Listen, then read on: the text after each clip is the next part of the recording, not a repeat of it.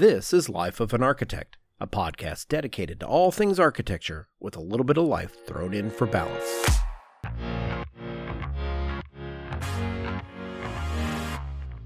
When we were all in architecture school, we made a ton of architectural models. But once we graduated, nothing. What happened to all the architectural models?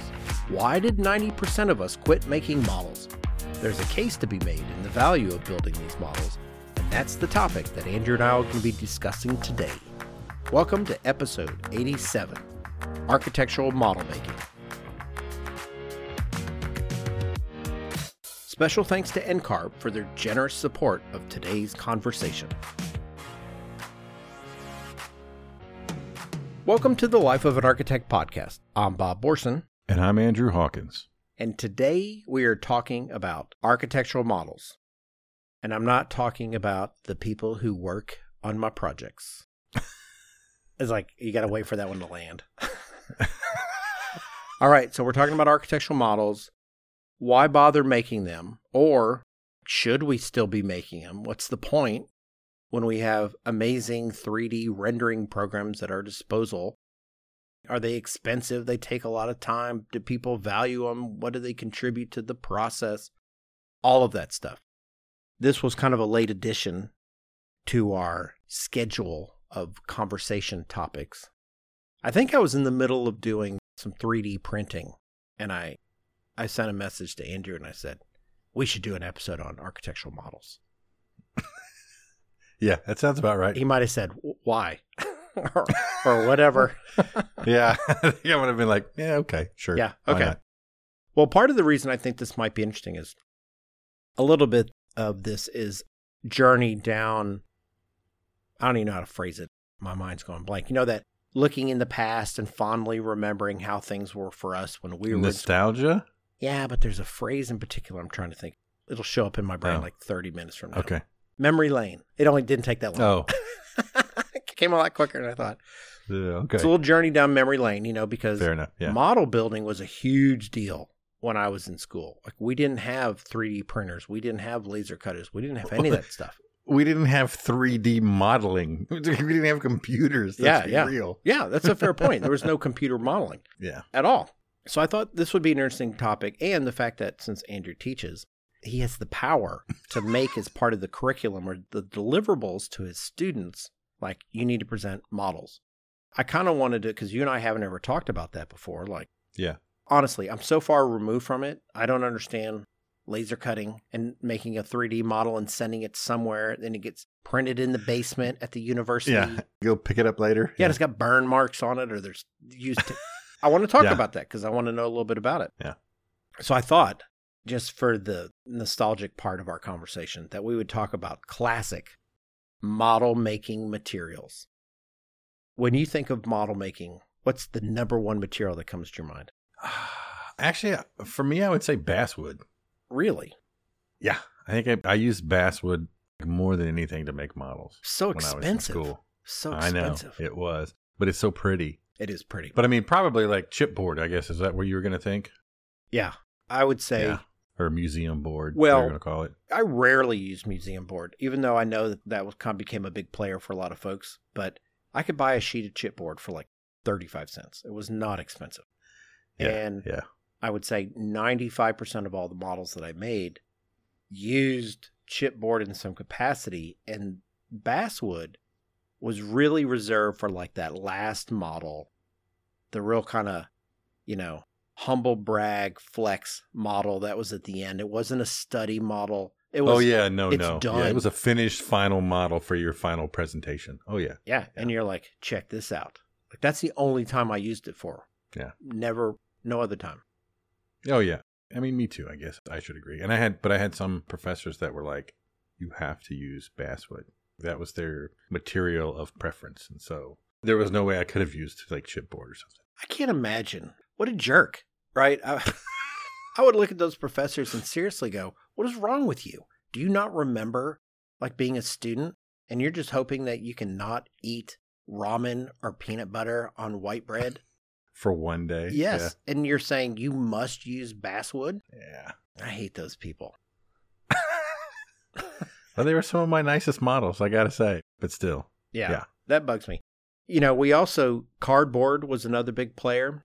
Oh yeah, I mean for study models, yeah, things like chipboard, cardboard. I mean, I let my students now. If you got an Amazon box, cut it up. I don't care. Like this is a study model. This is not a finished sort of pretty thing. We're trying to just look at, investigate, and explore things. Yeah, If you want to get a little bit nicer, then paint it so it's all one color and the marks don't show up and stuff. But I don't care. If I'm asking you to make a model between this class period and the next class period in three days from now, I don't really care what it's made out of. I mean, I don't think you should spend a lot of money to buy basswood and stuff, right? Yeah, no, yeah. no, no, no, no. I did. I sat on a design jury. It might have been. It was during all this COVID business, so I was, you know, I was in my bedroom or whatever on camera watching, Sitting in your jammies I was well, at least I wasn't from the waist up. at from the from the waist up. Yeah. Yeah. So, one of the students, they had built some study models, and when they'd put two pieces together, they didn't glue them together. They used masking tape. mm-hmm. These models looked like garbage. And now Yeah. they had form to them. I'll give them that. But they didn't like cut them and then glue them and put them together. These were like just stick that against that and put a piece of tape to hold it together. Yeah, no. I was kind of like, I mean, come on. Yeah. Something. A little effort here might make a difference. Yeah. That bugged me. I get mad at my students. I mean, I would never let them tape anything. And then it seems like lately they all want to use a hot glue gun. And I'm like, no, you can't use that either because then you get all those the little strings and fibers that are everywhere and it gets globby on one end and it's not a smooth sort of thing. It just starts to erode the whole point of the model, right? So it takes a little more time. Put a little white glue on there and hold it together till it dries. You know, and then be like, okay. I will tell you this. So there was a guy who I went to school with. He was never one of my classes, but he shared one of my studios one year. hmm And I'm trying to say, how can I say this without painting the picture that I don't want to paint? He didn't have a lot of money. I mean, he was in Ah. college, so Well, clearly he didn't have a lot of discretionary income, apparently. And Sure, Not that the sure. rest of us are all rolling in it, but he would make his models and do things. Like I remember he did a night perspective by going down and pulling out of the trash blue lines that people had run and then had cut off from their drawing. And he just taped together all these blue scraps of paper to make one big piece of paper, Mhm. but it was dark. Yeah. So he drafted like he drew it like it was nighttime, and that's why at it was nighttime. blue. Yeah. His skill level was next level. hmm One time he took the drawer out of the desk and turned it upside down and used charcoal pastel chalk on it and used modeling clay and he used that as his base to build a site model on. And it was amazing. And the professor at the end, one of the jurors kind of said, and uh, don't think you should use school property to be building your stuff on just for the next for the next uh, Yeah. process. But one of the things that he did, I'd never seen anybody do it, and it became a heavy staple in my model making experience, is he would take cardboard and then he would pull the paper off of one side. Yeah. You got to be careful about it a little bit. And he would be really clean about it. And you'd end up with this. Like corrugated panel kind of thing, right? And yeah. it was amazing, right? It looked Yeah. incredible. Or even when he would cut and glue two pieces of cardboard together, you would cut away the corrugate and the paper from one side, but leave the paper on the other so that when you put the two together, you couldn't see the. yeah, it was a clean corner. There was a corrugation. yeah, that was a big part of it. And I was sitting here thinking about, kind of mentioned chipboard and cardboard, museum board, which is just a through body color. It was expensive, so I never used it. And I guess I was always dirty. So people would use Mhm. white, and I always made mine, it was always dirty. I like yeah. I mean, I only ever use white museum board. I mean, the point was that it was this white pristine thing, and you had to really make sure to like keep it clean. You know, nowadays, if I did that, I'd be wearing plastic gloves all the time, like surgical type gloves. But back then, it wasn't that common to try to find a box of surgical gloves like it is now, right? To be able to do that. But Yeah. Well, you couldn't order them on Amazon. Yeah, right. I know. Mine always got a little bit dirty, and you could always see the glue a little bit. I do remember, though, I mean, I had a syringe that I would apply glue with. I mean, it looked like a normal needle syringe. It was a little bit wider, it had this plastic tube that got down really small and had a curve on it. I could apply a single line of glue to, you know, a 16th inch thick piece of museum board in this perfect, or as perfect as I could get it. right, but it was better than the Elmer's bottle or the super fat end of the tacky glue that I was trying to use to try to keep things as neat as possible. But I used to really love making models. Yeah, I did too. And, you know, it's funny as you were mentioning the syringe. I never did that, but you know, there's that expensive kind of gold bottle. It's called like tacky glue. Mm-hmm. That was like Yeah. expensive glue, and I was like, I can't afford that. So I would, I'd buy these like huge jugs of Elmer's glue. Yeah. And it took me a while to figure out that you barely have to use any. The reason why some people don't like using Elmer's glue is they're like, it's too wet or it doesn't dry fast enough or what. I go, you're using too much. Too much. You Yeah. whatever you think you need, like a tenth of that is what you need. and it Yeah. dries within seconds. I mean, like you can keep rocking and rolling if you use Elmer's glue correctly. But I used to always joke with my wife when my daughter was little. We were doing these arts and crafts project. That I go, you need to check in with me with the glue that you need to use. When to use Elmer's, when to use uh, the glue gun, when to use Gorilla Yeah. Glue, when to use rubber cement. Yeah. Yeah. When to use a glue stick, right? Yes, Yeah. Uh huh. all of Or that. spray adhesive. Yes. Yeah, I'm yeah. your glue guy. Yeah. Come to I me. know. Right. Yeah. I'm trying to think, you know, I used to use some plexiglass sometimes in some of my models too. Whoa. Yeah, that was always a pain to cut back then because you had to cut it manually. Like nowadays, you could probably laser cut it or something. But I use some plexiglass on models and stuff like that. I mean, I really used to get into model making. Maybe I'll be able to dig some up and put them in the post. But Well, let me ask you this. That's a good segue here about old school versus new school. What we did mention, I'm just going to throw it out there so we don't have people coming at me. Like wire cutters and blue foam. Oh, That yeah. was, so, I never used it. yeah, me neither. It was available, but I never used it. And part of the reason I didn't use it is because people would kind of eyeball as they cut it and you'd get these little like wiggly. I just didn't think it looked good. Right? It's not like they used a straight edge and got like these perfect, just perfect Yeah. surgical cuts. So it wasn't for me, but I know that was a big player for a lot of people. Like the hot wire, Yeah, is that what we're talking yeah. about, right? The, to cut through the foam. Yeah. yeah. I was always, I mean, there was people putting those things together. I'm like, dude, that is gonna burn down the building. You know, because you're like, I got a battery and I got to, you know, I'm like rigging this thing up and trying to see, and I'm like, you guys are gonna hurt yourselves. You can you can do something. So let me ask you this. So in your official professorial capacity, tell me a little bit about when do you require models for your students and like do you give them any direction and like do they use laser cutters or if you said just use the exacto number 11 would they even know what that means? Uh, definitely in earlier studios, Yeah. right? Yeah. In our first and second year studios, we're doing things like that. In first year studios, it's always like, hey, it's an exacto knife, and you're using museum board or chipboard or something like that, right? And you're having to manually cut this. You got your 36 inch straight edge, and you're cutting things manually. As they move to second year, at times they start to laser cut the pieces. How's that work? Walk me through that since I've never done that before. I don't know.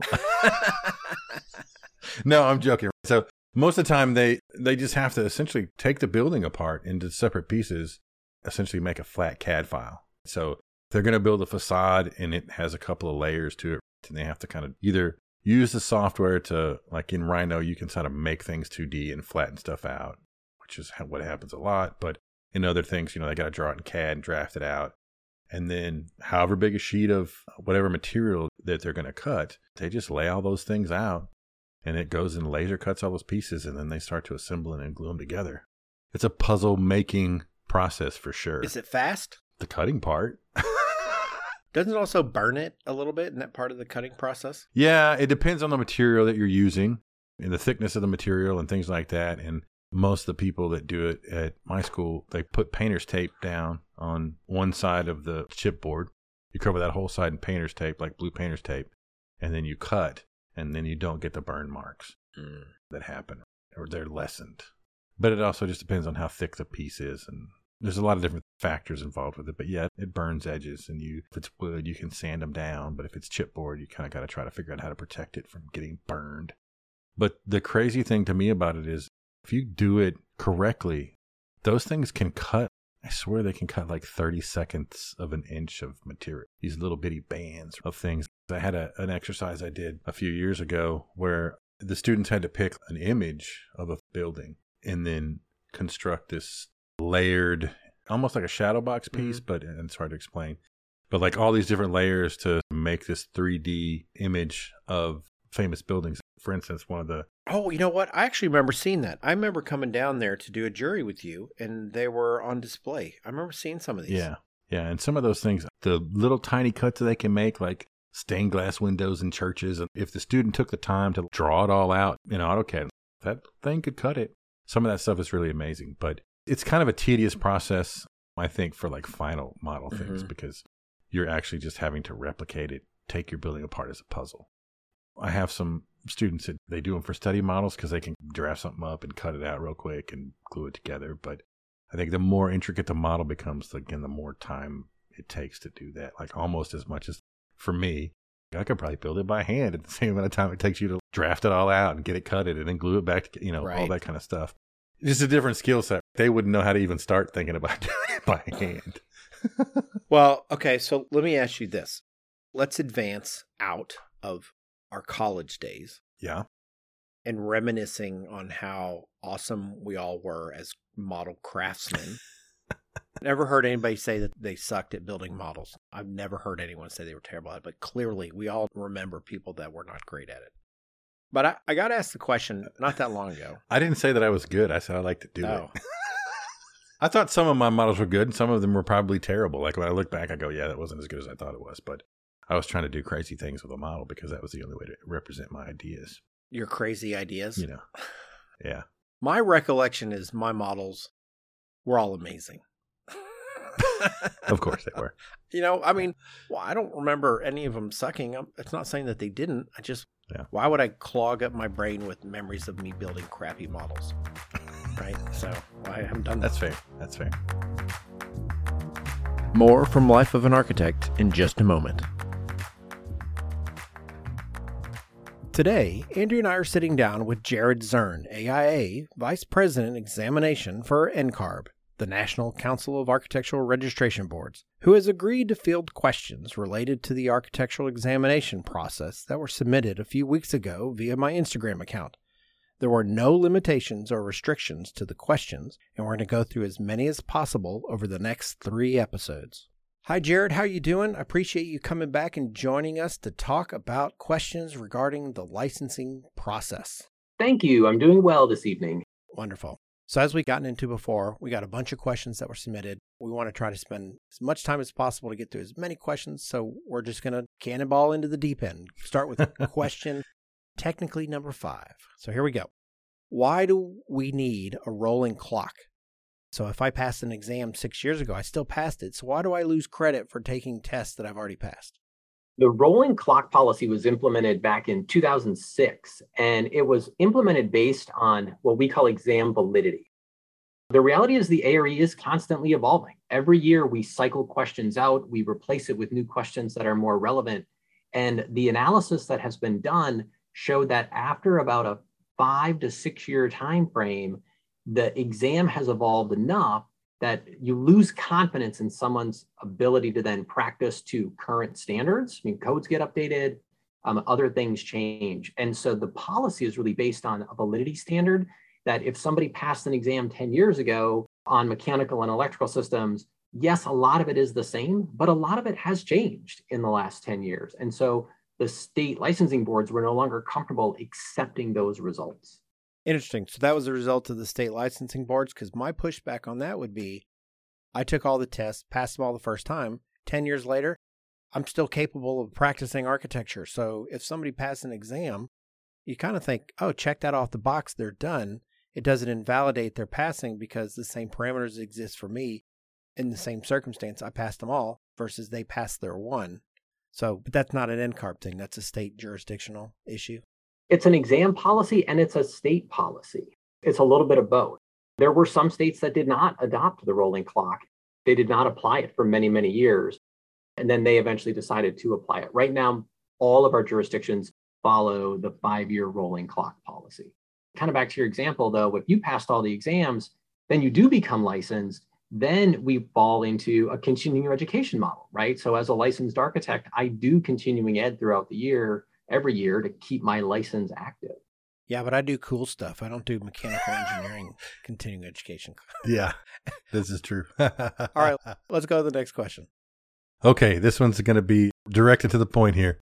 How does NCARB justify a four figure expense to reinstate a record if I want to work in a new state? Financial to the point, right quick. Right to the point. So the question really relates to somebody who has let their NCARB record lapse and then comes back to NCARB and says, okay, I need my NCARB record renewed because I want to transmit it to another jurisdiction for reciprocal licensure. Mm-hmm. So that fee is based on the fact of our staff time that have to go in and then revalidate all of the documentation related to someone's original license. One of the benefits of the NCARB certificate is that when we send it to the states, the states trust the data because they know our QC process has verified everything.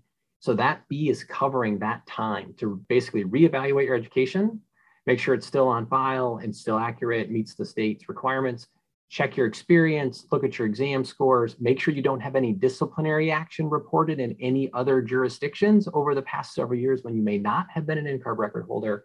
We bundle all of that information up and then we send that to your future state. Interesting. I would think that part of the pushback that you guys might hear on something like that is you've already verified all this information once. Like you already verified I passed my test. You already verified I went to this college and that I graduated. So you shouldn't need to revalidate your own work because you're responsible to have having already validated it. But what was interesting is you brought up the point that there's behavioral issues you might have to check and make sure that there's no disciplinary action that's floating around out there. Correct. We do that. And then certain jurisdictions also require, let's say you're licensed in three states already, and then you're going to get licensed in a fourth state. So we go and we actually have to look at all of your other jurisdictions. So it's not even just a one and done. It's maybe we're looking in Texas, maybe we're looking in Louisiana, and we're looking over in Nevada to look for information. And then we take all of that and send it to California, let's say. So it's kind of like an architectural background check almost in a way, huh? It absolutely is an architectural background check. And I think it's important for people to understand like disciplinary actions uh, can stay with you for a very, very long time as a licensed professional.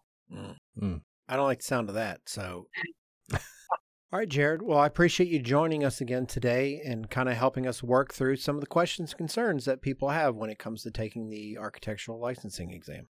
Great. Thank you very much. Special thanks to our sponsor, NCARB, which is conducting a profession wide study called Analysis of Practice. If you are an architect or in the process of becoming one, your participation is valued and important in shaping the future of the licensing process. Please visit ncarb.org forward slash AOP and be a part of the change you want to see. Okay, so let's talk a little bit about when do you get to build a model in an official capacity? And I know that it's different. Like a professional capacity, you mean? Yeah, what did I say? You said official, but is that what you meant? Professional? Okay, both are kind of applied. So let me elaborate on that a little bit. Okay, sure. So when I look at really big firms, a lot of them have model making studios or labs within their business. Mm-hmm. Yeah. And I don't know what the human being count dropped to before those tend to not exist. Because there seems to be, if you're small, from zero up to a certain number, you're more likely to build a model. But then from that number up to another much bigger number, you don't really build models. Yeah. And then yeah. then you're back to like I'm really big and like ginormous and I'm back to building models. Yeah. But I will tell you that I don't walk into a lot of offices and see tons and tons of models, and I don't see them anymore. Yeah, and I don't see them as as a representation of the design process. I see finished models when I see them. Yeah, I see like the beautiful on display. I can't just like surprise. I'm in your studio, and I see somebody making models. Yeah, and I hear I want to say not only just more times than not, but the vast majority time, I'm guilty of this as well. We built models when we had students available to us. Like there was no oh, licensed yeah. architect. Like in my last office, and most of what I'm talking building about, building models. Yeah, yeah, yeah. So we had eight people that were like licensed architects or in the process of getting licensed. Almost none of them built models, and we waited until summer came around, and then we would get two or three interns in our firm of eight and they would just crank on models for a while. Yeah. And you know what? It's like they're built for it. They're in their prime, they're in their model making prime. And so when we think about what projects in our office were worthy of having a model built because they were not made primarily as explorations. They were used as communicative devices. Yeah, they were like presentation models, kind of. Yeah, it was to facilitate a conversation with the client. Say, look, I put it on the table. Yeah. We can spin it around. You can see it. That kind of thing. It was not for me, the designer. Like I'm trying to figure out how this roof is going to work, and so I built a model of it. Yeah. that was not really something that we did. But even then, of the projects that we had, or at least of the models we made, it's like a certain price point had to exist in order for us to be able to allocate the resources financially Mm-hmm. to pay to have models built. Yeah, yeah, yeah. There had to be some cushion in that job. The scope or scale of the project financially Yeah. allowed for you to spend some time building models. Yeah. So if you'd hired me to do a house for you and that house was like a five hundred, six hundred thousand dollar house, you're not getting a model. I don't have the resources to do that. Yeah, And chances are you don't want to pay for me to have somebody the extra time. Yeah. Yeah, And I thought it was interesting because we generally, when we used our interns, like we pay our interns. Of course, we pay our interns because we're not, as it should be. Yeah. and we had them do real work and we would charge the client for their time. But considering that the vast majority of them didn't have any real technical skills, they were best utilized to do things like building models.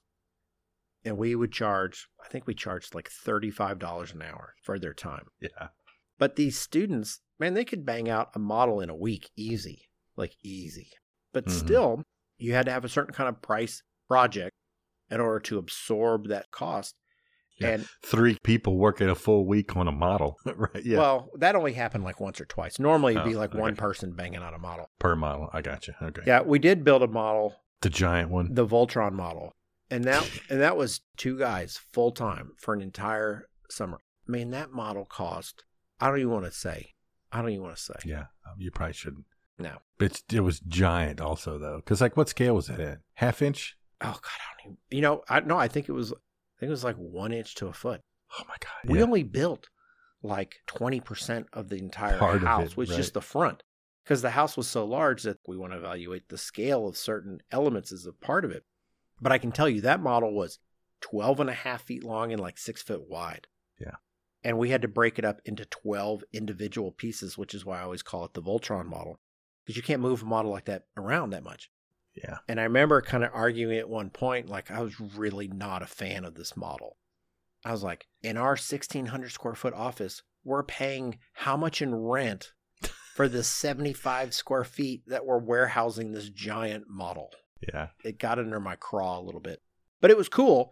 And it spoke to the culture of our office to a certain extent, right? Which yeah. and I want to talk about that in a bit later, but I think there's a scale at which projects get models. Either the clients can use that model for something, so they're buying a product, which is not a part of the design process, right? That's the end of the project. Mm-hmm. We do projects now where we're sending these models out to get built by like professional model builders. We're not building them in house. Yeah, But when I think about the true value, the craft, the ownership that is the architect and the role that they have in creating a model, it's a design exercise. It's not a product exercise, right? So let's talk a little bit about okay, if that's the process, what phase of the project are you in when you build these models? I think it depends. Again, I think it depends if as to what the end goal becomes. Like you mentioned, for some people, you're sending these out in their marketing tools, and I think that's when you know when you talk about those much larger firms that have in-house model makers and build a lot of models. I think those are more about marketing efforts. They're building some model of a 90-story tower that can be placed in some office somewhere that they're going to use to get investors and things like that. Yeah. That's the kind of model that that is. As you get beyond that or maybe below that down the pay grade, right? I think models are more about design tools to try to understand Yeah. either the whole project or parts of it. We didn't talk about it a lot, but to me, that's some of the benefits of being able to 3D print smaller to mid scale models of things is because it can go quick, but also you can start to see, you can use it as an exploration of a design tool about you know how certain things work and how it's going to scale out, what the proportions are, and all those kind of things. And it happens in a much quicker way than than it used to. Boy, that's the whole thing with the 3D printing. You know, it's funny. We talked about 3D printing. I can't remember what episode it was in, and I ended up writing. Yeah, it's been a while back. Yeah. Yeah, and I wrote a blog post about it. And for one of the residential projects that we have, I was like, you know what? I want to do a 3D model. We have a 3D printer in the office that like nobody ever uses. So like, Yeah. let's use it. And what was funny, so we ended up doing like two or three versions of this because there was a learning curve. Because what we Yeah. were asking this thing to do, nobody had really asked it to do in the same way Mhm. before. You know, like take the roof off, pull the first floor off. How do I? Our printing bed wasn't big enough for me to do the whole thing, so I had to The do the whole it. thing. Yeah. So how do I like jigsaw Tetris this thing together? And once we started doing it, So that then you can like put a lighter into the bottom and melt it together. we we used tape. I'm That's joking. I know. I'm joking. Yeah. But yeah. but when we started using it, I noticed for about a month, other people started to use it. Yeah. Like it became this thing that like, oh yeah, we have this. We should do this. Why aren't we doing that? Why don't we print this out? It'll look great. We can have a better conversation with the client. Yeah. It became a thing for a while. But for us, that was DD level work. hmm because like the model we were talking about that's the 40 story high riser you know the really big projects that are going in the sales office to help explain what we're doing or generate funds and you know do like fundraising effort kind of thing Yeah. Yeah.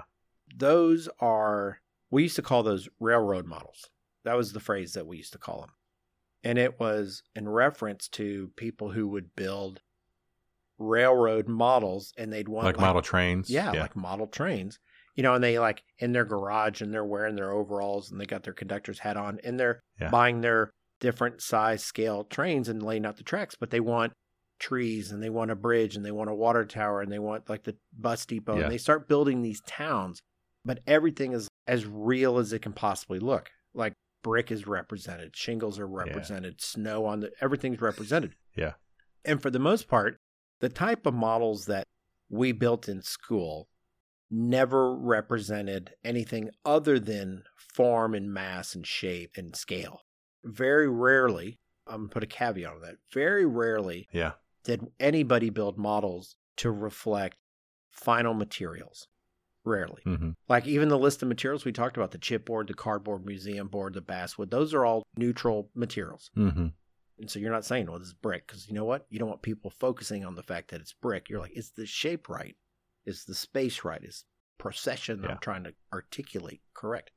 So we would print things out.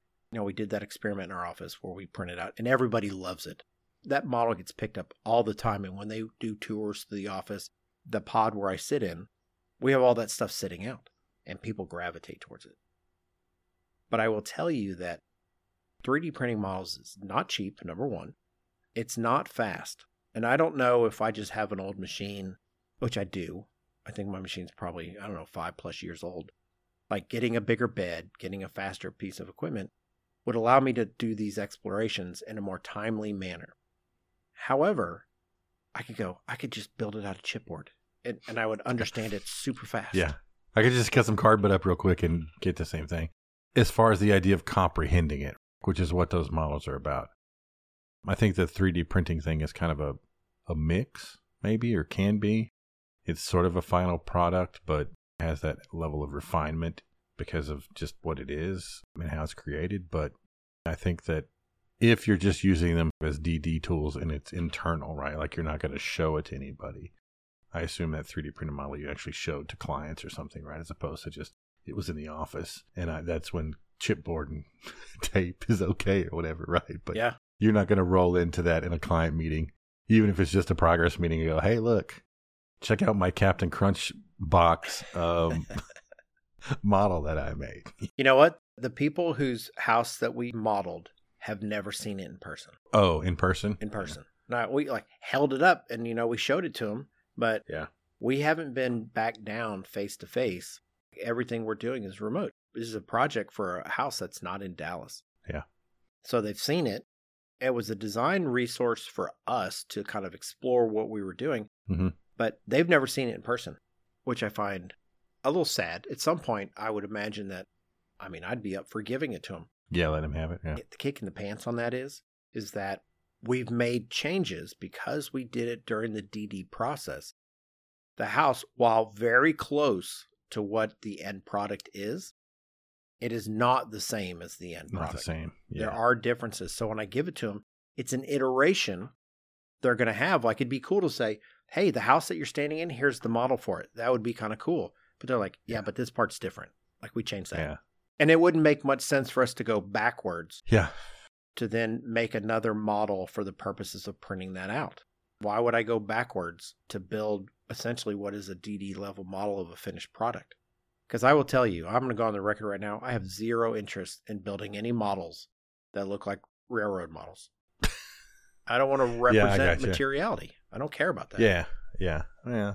I guess if they were really, I mean, and if a client really wanted it, right, I might say, all right, well, I'm going to print that sort of DD level model of what you actually ended up constructing. But that would be something that I feel like they'd have to pay me for. Right. And you know what? I did have notes in here and it was like, our model's expensive to build. And I put it in there and I kind of mentioned, hey, when we had the interns, this one person put this model together in a week. Her rate was $35 an hour, is what we charged for. And we did charge the client for this process. I think we spent about $300 in model material. So, all in, her week of time plus the materials brought that model to $1,700. Yeah, so I just did the math. I was like, yeah, that's seventeen hundred bucks for a Yeah. for a model, and I don't know that anybody would want to pay that much for one. Yeah, it's kind of a lot. So it has to work more than just be like a thing that you look at. Now, maybe if the budget on the house is big enough, there's value in that. Mm-hmm. But at the very end of my notes, I put a note in here because I thought it'd be funny to mention is what happens to the models after they're built. Yeah, You know what? they sit around and collect dust mostly. the owners don't take them. Yeah. You would think that they would. I mean, most of them, they paid for them. Yeah, They don't want them. Yeah. They don't want them. they don't want to have to take up seventy five square foot in their house to store this thing. Yeah. Yeah, I think that guy took one of the 12 pieces. oh, great. Now I have an incomplete model. Well, you know, the- it- we did finally get rid of the 11 and we put them out on the curb for big trash pickup. oh. and probably 10 of the 11 disappeared.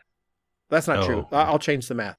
At least one of the guys who built it took a piece. Kept a piece. Yeah, he kept Yeah. a piece. I don't know if the other guy did or not. I don't remember it. But the rest of them, they got set out the curb and people scavenged them. Like they're like Yeah. dollhouse or something. I don't know. But Something, yeah. They didn't actually make their way to big trash pickup. But we built some really nice models. And I can tell you, the owners never want them. And I don't know if that's because they're too big. If it was like this little dainty thing, which I could do with the 3D printer to a certain extent, like Mhm. the one we printed out for these folks, I think it's something along the lines of about nine inches square. It's not huge. Yeah. I think once something gets over about 12 or maybe even 18 inches, something that could fit on a shelf and be a, a knick-knack size, like a tchotchke kind of piece, that nobody really wants them anymore because it is, it's just too big. That's, what are you going to do with it? Yeah, I'm but- not just going to set it on my coffee table forever. well, you know what? So in the front room of my house, I have a couple acrylic boxes that have plaster models in them. Yeah. and I think they're cool as things. And I go, why wouldn't somebody, if I was this client that we're doing this house for, I 100% would take that 3D model and I would box it up and it would hang on my wall. 100%. Yeah. There's zero doubt. Because it's small enough, though. Yeah. Once it gets to be too big, once it doesn't fit on a shelf or something like that, if it's too deep to hang on a wall, I think you kind of start, it loses appeal to your client or to people, I think, probably. Well, so one of the upsides, at least for the architectural office component of this, is so we had models Like all over the place. everywhere. And yeah, and it makes your office look cool. it did. Our office looked amazing. Yeah, I know, right? And at one point, we even, and I look at it and I go, I don't know why I didn't do this a long time before, but I ended up getting a buddy of mine who owns a, a really, really high end, not like high end expensive, but like he's got equipment that only exists in like three places in the world. And they do really, really tight, zero margin of error metal fabrication. And I said, Hey, would you take some blackened steel and bend it to me in this shape? and he goes, uh, That would be a garage project. And I go, What does that mean? He goes, Like back door. We'll just do it. Yeah. Just tell me what you want. We'll just make it happen. He wasn't dismissive, but he's like, the bandwidth for me to even process that bill is not worth the time for me to, I'll just do it. You Yeah. know? He's like, that's so simple and benign. Yeah, it's nothing. Yeah, Yeah, yeah. We're, we're making computer cases by the billions for people, and like, I'm not going to worry about this.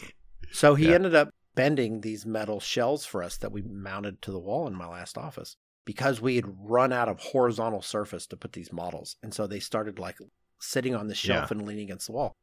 And every day when I sat down to work, I felt cool, surrounded by this stuff. I felt like this is what being an architect is supposed to feel like. Supposed to be, yeah. Yeah, people walked into the office and they're like, yeah, your office is exactly how, in my mind, I thought an architect's office was supposed to look. An architect's office would be, yeah. Yeah. Instead of some office where there's just computers, it looks like they could be accountants or architects. Who knows the difference? It's all Yeah. just computer desks and cubicles.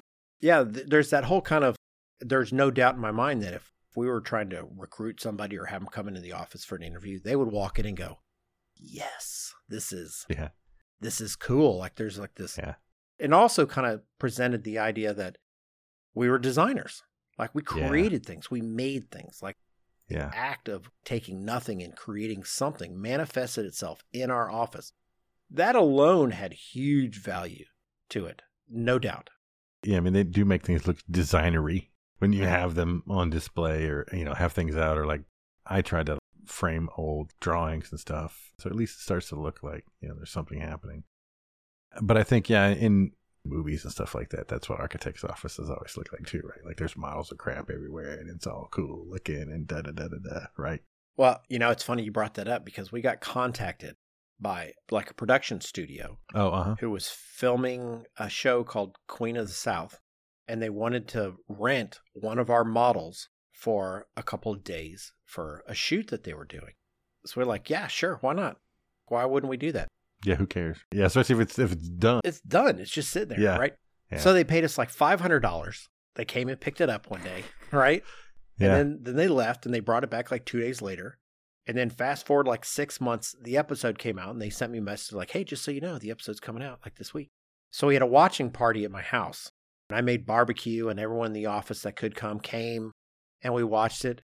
And it was the show, I think a lot of people loved it. But the scene where they used the model was like hilarious because the guy was like, architecture is my passion. I think they're drug dealers. I've never seen the Oh, show. nice. And they're like, what's this? He's like, I'm building a house. Architecture intrigues me. And we're like dying laughing a little bit. That's funny. Yeah. So there's a whole thing to it, but we had all these models sitting around our office and it set a mood, it set a vibe, it made the place feel cool. Yeah. I miss it, to be honest with you. I miss Yeah. it. along those same lines, I know that there are, and I can't remember, and maybe we talked about it on the show, but we've had conversations, I think, with somebody about there are companies that they just build models for movies and stuff. I mean, like you're talking about, like background models for architects' offices or any of these kinds of things, and that's what they do. They build these models as props. That's literally their job is they're building model props Hmm. to inhabit random scenes and whatever, three men and a baby or some crap. There's an architect's office, and so there's all these models in it, which I think is really funny. Maybe we were the bargain option for 500 bucks. Yeah, probably. It's like, get one that already exists. One of my sort of favorite architecture ish movies. I mean, it's really dark and depressing, but it's called Life as a House. And this guy, that's his job in the architecture firm, is he like builds all these models. And at some point, he ends up getting fired because nobody builds models anymore. Blah, blah, blah. And so he gets this drawing tube and rolls through the entire office and smashes every single model that he's made for this company. Oh my gosh. He's like, I quit, and he's rolling through, and he's just beating the crap out of all of them. Because when he got fired, he said, "Look, I've been here for 30 years. I've done this stuff." He's like, "Can I keep one of these models? I mean, I've done so much for the company." And like his boss, who's played as a jerk, is like, "Yeah, sure."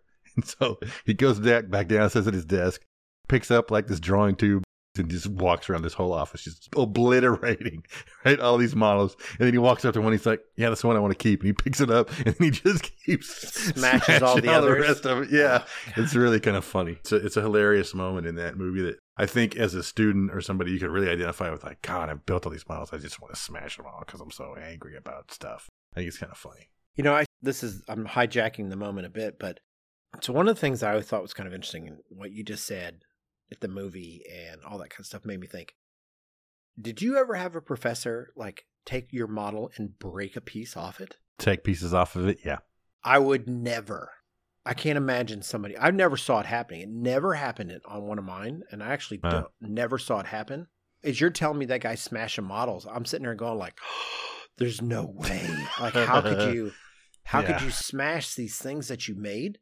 And it made Yeah. me think about the number of times I've heard people say that, like professors go, This would be better if you didn't have this piece, and they would snap it off. Man, I would snap you off if you mess with. you know, I can't imagine. Well, I think I had it happen to me, but it was always sort of in thoughtful ways. Like they would take a piece off carefully. They weren't destroying my model per se.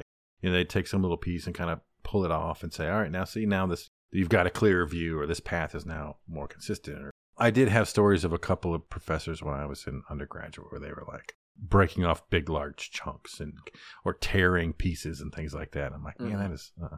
I mean, there are times where I want to do that now. Not tear things, but like take a piece off. I don't feel so bad breaking off a piece of chipboard that's sort of glued in a spot. I just feel like I could just look now it's so much better. Still, I I feel like people would cry. mm-mm, Like I feel like it. you would cry. I would cry. I'm Yeah. 53 years old, and I would cry. And you know what? And if I thought a piece needed to come off, I would ask the student to take it off. I'd say, "Hey, can we take this off? Will you, will you take that piece off for me?" Let them own it. But there's no chance, no chance that I would do it myself. I mean, I never have, but there's times where I really wanted to. You know, it would be different if you're in the class. If it wasn't during the jury session Yeah. and they're standing sure. up and they're trying to like get their game face on and they're like not wearing baggy pants and whatever. Like they're they're like, okay, I'm taking this serious. Yeah. I, hey, the last one I remember I sat in for you. People dressed for it. For well, that's because I tell them to, but a lot of them don't. yeah, but like if you're just walking around the studio and they're like wearing their like you know what up my dude clothes. Yeah. People don't talk like that. anyway, then it seemed like okay, we're in a space where that kind of additive, reductive process is fair game. Acceptable. Yeah. Yeah, but not when people are presenting. I just can't imagine that would. Yeah. That's the same thing. Well, I mean, it's a whole different thing about but like drawing on somebody's final drawings. What? That doesn't Yeah. happen. What? Sure. Now it does. Why not? Ah, It wouldn't happen when we were in school because all that stuff was by hand, so it was a much different thing. everything was an original. Yeah, but like I can draw all over this stuff, and all you're gonna do is reprint it anyway. Yeah, You know, yeah. it's not okay. like- Eh, it's not the same. yeah, I'll give you that. But there's my hand drawings are on the wall. Oh yeah. You're not marking on them. Oh, I know. Yeah, for sure. I agree. I was gonna say that leads us into, I guess, this last topic, and maybe we can go to it. But the idea of what you wrote here about the difference and the advantage of physical models over digital renderings Right. and digital models. Like, how does that really work? And I still, even though I don't have my students build as many models as I would like to, I think that there is some just innate benefit of a physical model over any kind of digital model that ever gets drawn. Right? You just don't understand it quite the same. There's aspects to being able to, like you say, look at it and understand it. And even if I'm looking at it on a computer, it's still just different. Yeah. It's not the same as sort of having it in your hand. And at times I try to make my students build sectional models, just a, a wall section with some stuff attached to it. There's a process of learning that happens there that doesn't happen if they're going to just draw it in some 3D modeling thing because when you have to deal with things like gravity, you know, in building this physical model, guess what? You start to realize, oh man, I can't I can't have this thing be that thin because it's not going to hold itself up. It's not going to work. Yeah, it just doesn't work. You start to understand some of those things a little bit better. So, I mean, I do think physical models really have a role to play, and it's sad that they don't get created probably as much in school anymore as they used to. Well, you know, I've come around a little bit on the value that renderings play in the creative process, especially since as I've taken on more and more projects around the country Yeah. and I can't Sure. be sitting across the table from somebody, I cannot discount the value that digital renderings provide. But the difference is we call it working without a net in the office. Mm-hmm. And it is we don't create rendered images and show those. We actually open up the three dimensional model and we work live in the model. Because what we found is if I put a physical model in front of you, doesn't matter what I do with it, you are always oriented. You understand where you are relative to the whole at all times because the models, quite frankly, aren't so big that you can't understand your relationship to where you're at relative to Mhm. the model as I spin it around. If I put a stack of printed out three dimensional renderings, there's Yeah. this mental shutdown, reassessment, relocation, reorientation process that happens that kind of takes a little bit of the steam out of the momentum that happens when you're walking somebody through a project. When we show somebody And again, this has really been proliferated since we've the number of Zoom or GoTo or Teams meetings that we have now as part of the creative process. that are happening. It's gone up thousands of percent. Yeah. Not like we had one and now we have two. It's like, well, whenever one we had before, now we have 50. yeah, or we only had one before and now we have 500. Yeah. Yeah. So it's profoundly different. So when somebody's sitting in front of their monitor and we're opening up and sharing our screen and we're saying, here's the 3D model, and we're spinning around through that and we're setting up our views and things are moving so they can still kind of keep themselves in the correct orientation to the hold. It still works. Yeah. But it never works as good in the beginning as a physical model does. It Yeah. plays a different role. It has a different role downstream when we start talking about lighting and finishes and materials and how we lay out stuff within the space. Like that's much Yeah. easier because there's a scale difference. But Yeah. during those end of SD, beginning of DD, when a lot of the physical models that we, at least in my mind, that we've been talking about, when those show up, we're not really inside the building yet. Not really. Yeah. And physical models win every time. Every time physical models win. Yeah. I mean, I think in reality, even with all the laser cutting and 3D printing and all those kind of things, a physical model to represent an interior is really, in my mind, not really practical. That's where the renderings come in. To me, that's like model train model on steroids. Yeah. To get one of some kind of interior model that has all the materials and all the things that you want to see on an interior model, that sort of level of detail that's expected when you're on an interior space versus what's happening on the exterior and the form and the shadows that get cast and all those sorts of things to understand how it all works as a whole. Yeah. Rarely do I see anybody doing, like in my life, rarely can I remember a time when somebody built an interior. Now, the Voltron model, part of that was so that you could like feel what the interior Sure. spaces might be like because that house was so big. The living room was 2,000 square feet. Oh, good lord! That's how big that Yeah. house was. You know, and of course, he was that guy who's going to fill it with stuff, grizzly bears and all that kind of stuff. Because Yeah. yeah, that's because that's who that guy was. But other than that, I can't think of a time when anybody built a model for the purpose of evaluating an interior finished space. Well, I can say when I was in grad school, there was an interior department, interior architecture department at the graduate level, and they were building models like that all the time. I'd be curious if they do that now, because back then computer programming and model making was in its infancy, and so you weren't really able to make these nice renderings that we can do now. Or if you did, it was like seven Yeah. days to make that happen or something, right? I would be curious to know like if they do those things now.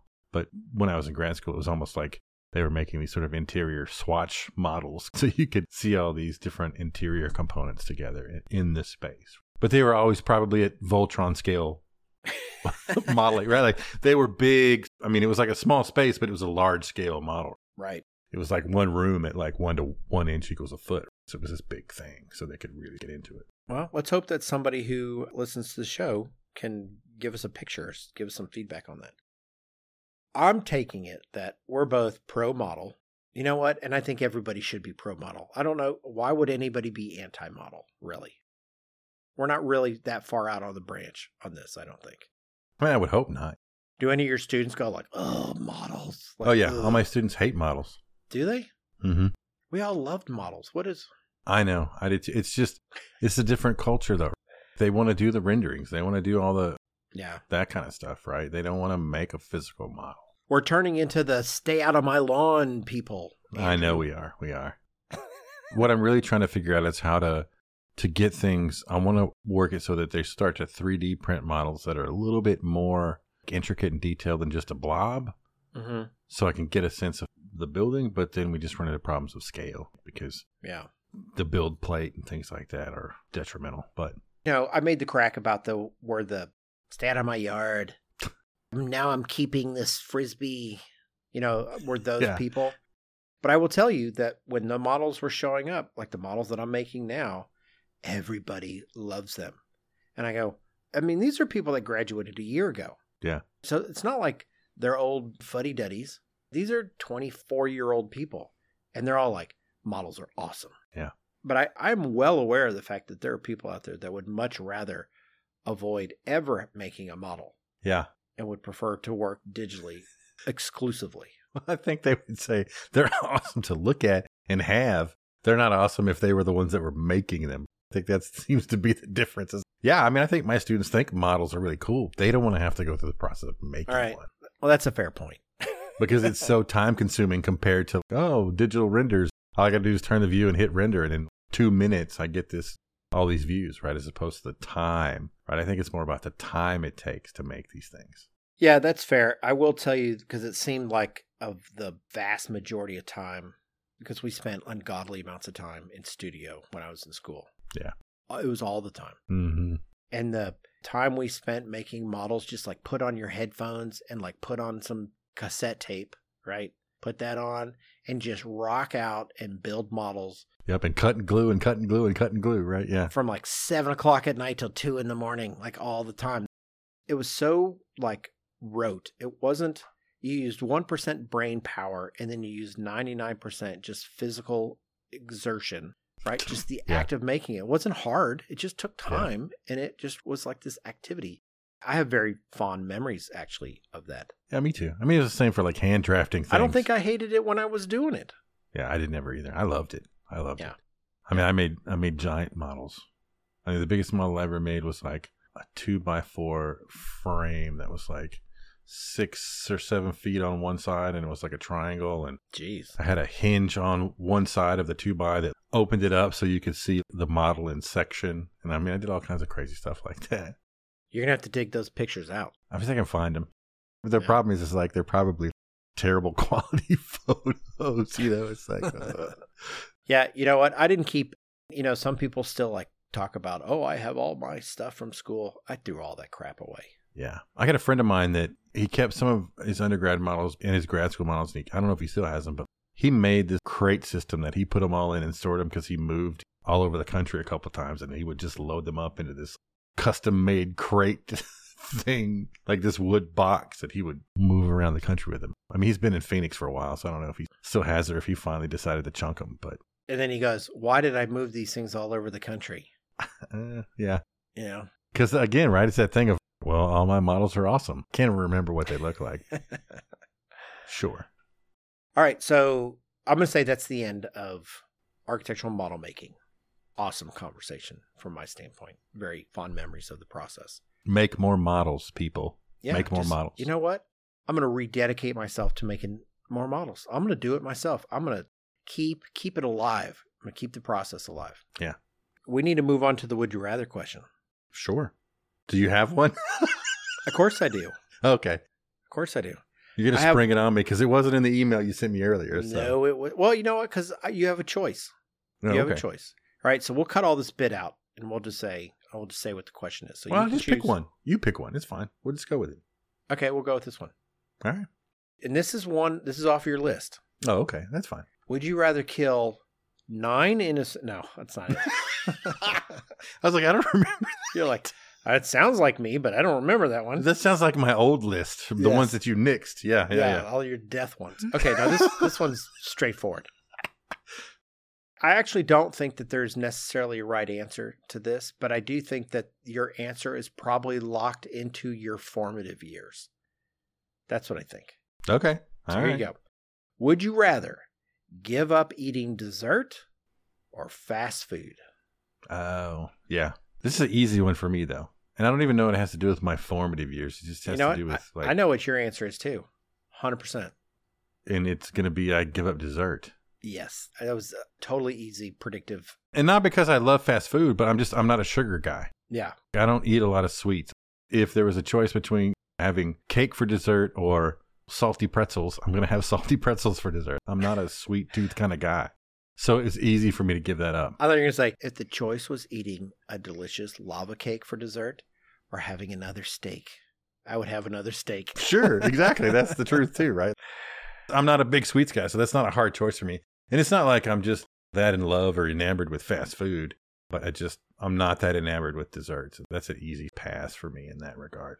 So, And I think I probably know your answer because I know you're not enamored with one of those other things. Like you kind of hate it. So no, you know what? I chose this question for this reason. I want you to guess. So, what's my answer? I mean, I think your answer is you get rid of fast food.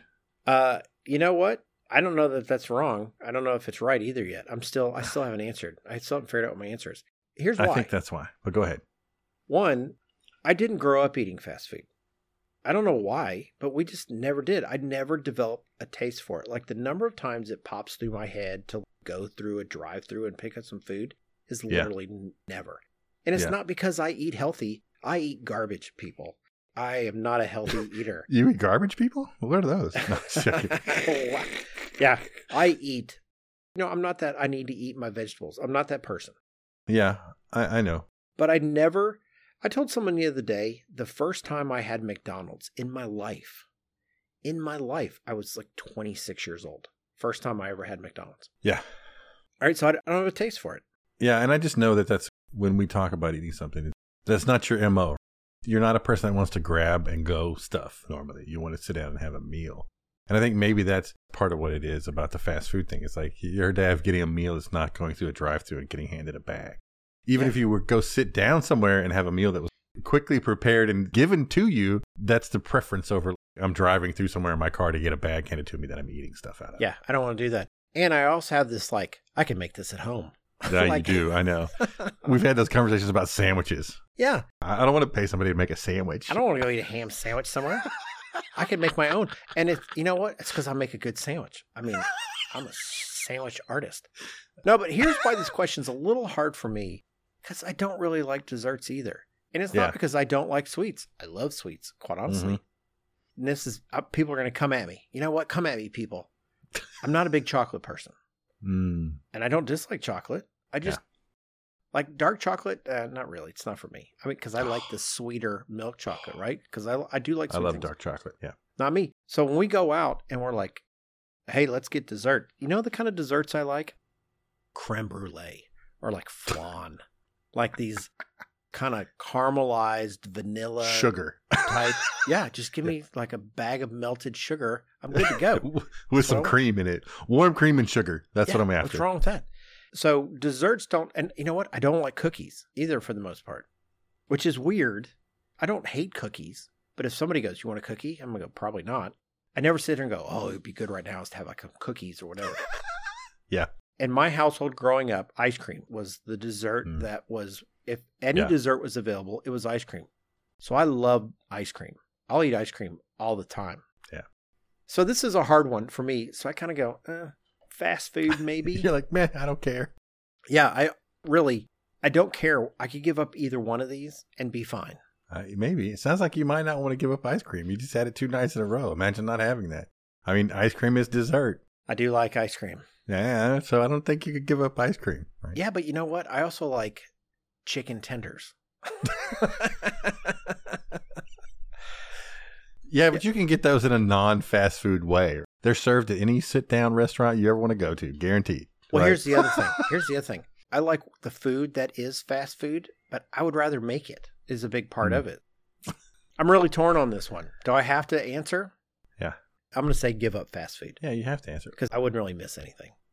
Yeah, you would. I don't think I'd because you make all your own fast food, and or you just complain about whatever fast food is. No, but here's what we didn't get into.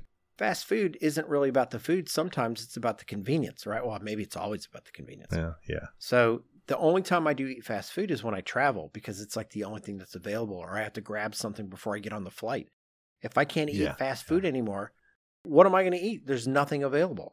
So from a practical standpoint, Uh, there's there's places to sit and down in the airport and grab food, or if you're just, I don't think if you're like getting a deli sandwich from some like little convenience store kind of thing or something, right? That's not really fast food. I don't count that as fast food. what if I got a bagel? It was a turkey sandwich bagel from a bagel place. Yeah, see, I don't think so, right? To me, that's not fast food. Yeah, I don't get It seems like fast know. food to me. Nah, maybe. I don't know. If somebody's grandma ain't making it, Yeah. To me, it's more about the delivery method, I think. I don't know if I go and sit down somewhere and eat, is it really fast food? I feel like fast food is in my car or it is, I'm just literally grabbing something in, from a place like that and moving. To me, the definition of fast food involves me moving fastly. Yeah, well, it makes sense. If I'm going to go out, I want to eat food that I can't make or somebody Yeah. makes better than me. That's kind of my mentality of it. I say better than you because you can, I mean, you can make a sandwich. Yeah.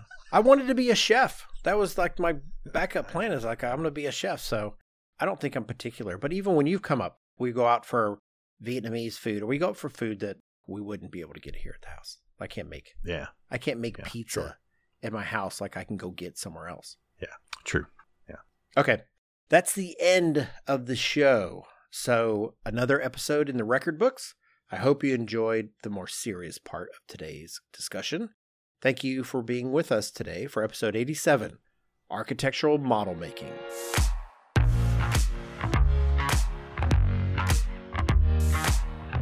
Special thanks to our sponsor, NCARB, which is conducting a profession wide study called the Analysis of Practice. If you are an architect or in the process of becoming one, your participation is valued and important in shaping the future of the licensing process. Please visit ncarb.org forward slash AOP and be a part of the change you want to see. Also, special thanks to our media partners, Building Design and Construction, for their ongoing support of the Life of an Architect podcast. If you like today's episode, please take the next 15 seconds and head over to your favorite podcast listening app and hit that subscribe or follow button so you can get spooktacular new episodes automatically downloaded every two weeks. Nice. Happy Halloween. Nice. While you're there, please consider leaving us a comment, and I would greatly appreciate it if you would leave us a five star, don't use Elmer's glue on paper rating. Be sure to visit the original lifeofanarchitect.com for show notes, links, info, and photos from this wondrous episode. Thank you so much for tuning in. Take it easy, everybody. Cheers.